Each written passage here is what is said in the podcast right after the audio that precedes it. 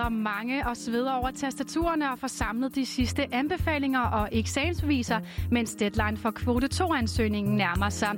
Det er nemlig mandag den 15. marts, der er skæringsdatoen for dem, der gerne vil søge ind på en videregående uddannelse gennem kvote 2. En ny undersøgelse viser, at universitetsstuderende, der optages via den her vej, har bedre odds for at gennemføre studiet. Men hvorfor er det sådan, og er kvote 2 vejen frem? Det forsøger vi at finde svar på i den her udgave af Indsigt. Velkommen til. Mit navn det er Julie Vestergaard. Ja, så faktisk så kan det her hårde arbejde, der i de her dage lægges i ansøgningerne, vise sig at være en god investering for de studerende. For ifølge en ny undersøgelse fra Danmarks Evalueringsinstitut, også kaldet EVA, så dropper 18,6 procent af kvote 1-studerende ud i løbet af det første år på universiteterne, mens det kun gælder 13,4 procent af kvote 2-studerende. Men det er ikke det eneste sted, hvor der er forskel på dem, der søger ind på kvote 1 og dem, der søger ind på kvote 2. Det fortæller Mathias Tolstrup Vester, der er senioranalytiker hos Danmarks Evalueringsinstitut, som altså står bag den her undersøgelse. Vi har lavet den her undersøgelse, som viser forskellen mellem øh, studerende optaget i kvote 1 og i kvote 2. Og, øh, og de mest sådan bemærkelsesværdige forskelle, som vi finder her, det er dels det her med, at øh, de studerende, der bliver optaget i kvote 2, de er markant ældre end dem, der bliver optaget i kvote 1.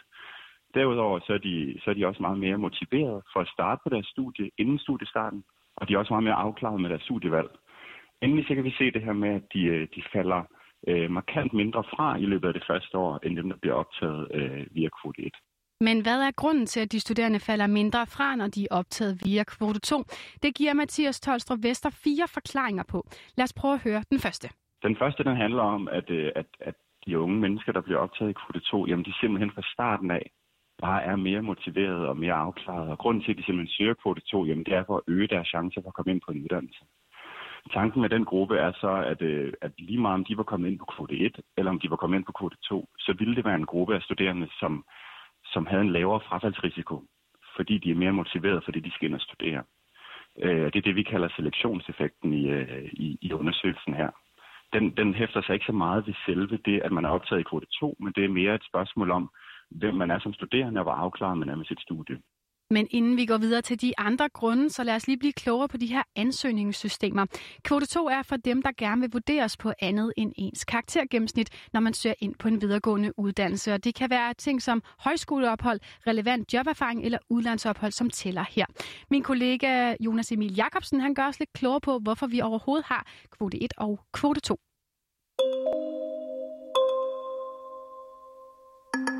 Hvis vi skal finde svar på det, så skal vi tilbage til 1976. Dengang var Rit Bjergård undervisningsminister, og hun får en lov igennem, der giver undervisningsministeren lov til at fastsætte antallet af studerende, der kan blive optaget på de enkelte uddannelser. Loven, der træder i kraft i 1977, bliver efterfulgt af tilmeldingssekretariatet i 1978. Red Bjergårds idé med sekretariatet er, at de skal parre de studerende med den højst mulige uddannelse, de har ret til, med de karakterer, der er blevet givet på ungdomsuddannelsen. Og dermed er de første frø lagt til det, der nu omfatter karaktergennemsnit, kvoter og prioriteringer. Og så hopper vi frem til 1991. Tilmeldingssekretariatet skiftede navn til den koordinerede tilmelding, og Bertel Hårder, der var uddannelses- og forskningsminister, han får en god idé. Optagelsesystemet bliver ændret til nu også at tage hensyn til kvalifikationen, der ligger uden for karaktergennemsnittet, og det bliver døbt kvote 2. Siden da er andelen af studerende, der er blevet optaget på kvote 2, ændret flere gange, og i dag er det cirka en fjerdedel. Og tilbage til Mathias Tolstrup Vester. Grundene til, at der er mindre frafald hos kvote 2-studerende. Den første grund var ifølge ham, at det er de mest handlekraftige, motiverede og afklarede ansøgere, som vælger at søge den her vej, fordi de gerne vil øge deres chancer for optag. Den anden grund til, at færre falder fra, når de søger via kvote 2, er simpelthen, at man er mere afklaret omkring sit valg, fordi man har været igennem en grundigere proces. Det de i undersøgelsen kalder for afklaringseffekten. Og så spiller uddannelsesstederne også selv en rolle så er der hele det her med, når du først har sendt din ansøgning ind, jamen så er der jo nogle uddannelser derude, der sidder og vurderer din ansøgning. Og, øh, og der viser en, en undersøgelse, som øh, Uddannelses- og Forskningsministeriet har lavet faktisk, at øh, uddannelserne øh, til en vis grad faktisk er i stand til at, at vælge de bedste af de her ansøgere ud. Så det vil sige, at det kan være, at uddannelserne derude, de også er i stand til at vælge dem til, som er mest motiverede og dermed mindst øh, frafaldstroede. Øh, så det er dem, der bliver optaget i kvote 2. Endelig kan der være den her sidste effekt af selve optaget, det her med, at du får et, øh, et blåstempel fra uddannelsen om, at øh, din ansøgning var god nok, øh, og det kan give dig et boost til motivationen, men også afklaretheden om, at, at du ved, at der er nogle andre, der har sagt, at de tror på, at du godt kan klare det her studie. Hos Danske Universiteter er direktør Jesper Langergaard ikke overrasket over, at kvote 2 kan være medvirkende til, at flere gennemfører studiet. Men han mener også, at der er nogle andre faktorer, der spiller ind. Universiteterne de arbejder jo rigtig meget øh, med at forhindre frafald, og et af værktøjerne det er at hjælpe ansøgeren til at træffe et så afklaret øh, og oplyst studievalg som muligt. Så ja, vi ved, at den her proces, som man går igennem som Q2-ansøger, det har en betydning for, om man lander på den øh, rette hylde eller den rette uddannelse. Men det, når det er sagt, så er der også undersøgelser, der viser, at karakterer fra gymnasieskolen har betydning for farfaldet. Så det er jo ikke kun det med, at man får lavere frafald, øh, fordi man er Q2-studerende, men, men det har betydning. Nu kunne man måske godt få tanken, at kvote 2 så er vejen frem, når dem, der søger den her vej, i højere grad gennemfører deres uddannelse. Men man skal huske, at kvote 1 og kvote 2 er to vidt forskellige veje til drømmeuddannelsen. Det mener i hvert fald Mike Gudbergsen, der er forperson i Danske Studerendes Fællesråd man skal være meget bevidst om, at, at kvote 1 og kvote 2 kan meget forskellige ting. Altså kvote 1 er jo meget den her, den her meget effektivitets, øh, den, den billige model og den, den effektive model, hvor vi bare putter et karaktersnit ind, og så, så regner vi bare, hvem der kan komme ind og hvem der kan komme ind. Hvor kvote 2 jo giver et mere nuanceret og, og et bedre billede af, hvad det er, øh, den faglige motivation og, og hvad den, den enkelte ansøger kommer med af, af ressourcer, og hvis man kan sige det på den måde, til, i forhold til at, at søge optag. Og der kan også være andre ting, der kan tale imod at optage flere studerende på kvote 2. Det mener i hvert fald Mathias Tolstrup Bester. Det er selvfølgelig positivt, at de studerende i kvote 2 øh, falder mindre fra. Øh, og det kan skyldes de her forskellige forklaringer med, at de, de bliver mere afklaret, og det er de rigtige, der bliver valgt ud og sådan nogle ting. Det man skal huske på er, at kvote 2-systemet er et meget dyrt system. Det er meget dyrere end kvote 1. Øh, så, det, så det er rigtig ressourcetungt øh, for, for uddannelserne. Det er rigtig ressourcetungt for, for institutionerne som helhed.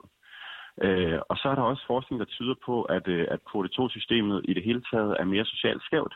Sådan, så det i højere grad altså er studerende, der har øh, for eksempel forældre med en akademisk baggrund, der er i stand til at lure, øh, hvilke ting de skal, de skal gøre og sige til forskellige optagelsesprøver for at klare det godt.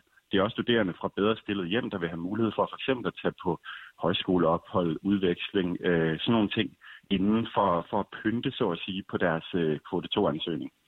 Og netop den her sociale slagside, den mener Mike Gudbergsen også er noget, man skal være meget opmærksom på.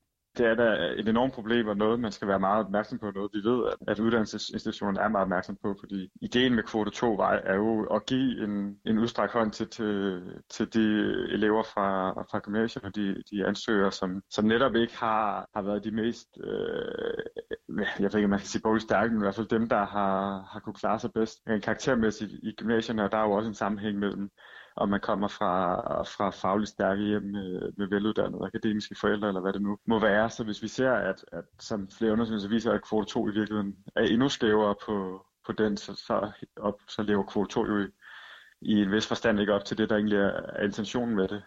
Der er altså både fordele og ulemper ved at søge ind på en videregående uddannelse via kvote 2. Så hvad skal vi egentlig bruge den her undersøgelse fra Danmarks Evalueringsinstitut til? Det forsøger Mathias Tolstrup Vester at give sit svar på. Jeg tror, man skal passe på, at man ikke bruger vores undersøgelse til ligesom bare at sige, at nu skal vi bare have mere kvote 2. Øh, man, man skal gå ind, i det, ind til det med, med åbne øjne og ligesom sige, at vi vil have mere kvote 2, fordi vi tror på det her med, at man kan måle den specifikke motivation øh, for den her enkelte uddannelse, som den her studerende vil ind på. Vi ved, at motivation for den enkelte uddannelse er meget afgørende for, hvorvidt du ender med at gennemføre eller falde fra. Lige så afgørende som, som de karakterer, du kommer med. Øh, så, så, så på den måde kan man sige, at øh, kvote 2 kan rigtig meget godt, fordi den netop kan måle den her specifikke motivation. En ting, som er helt sikkert, det er, at det er på mandag, der er deadline for kvote 2-ansøgninger. Og med det så er dagens udgave af Indsigt slut. Programmet det var sat sammen af Jonas Emil Jakobsen, Tejs Eriksen og mig, Julie Vestergaard, og vi vil sige tak, fordi du lyttede med.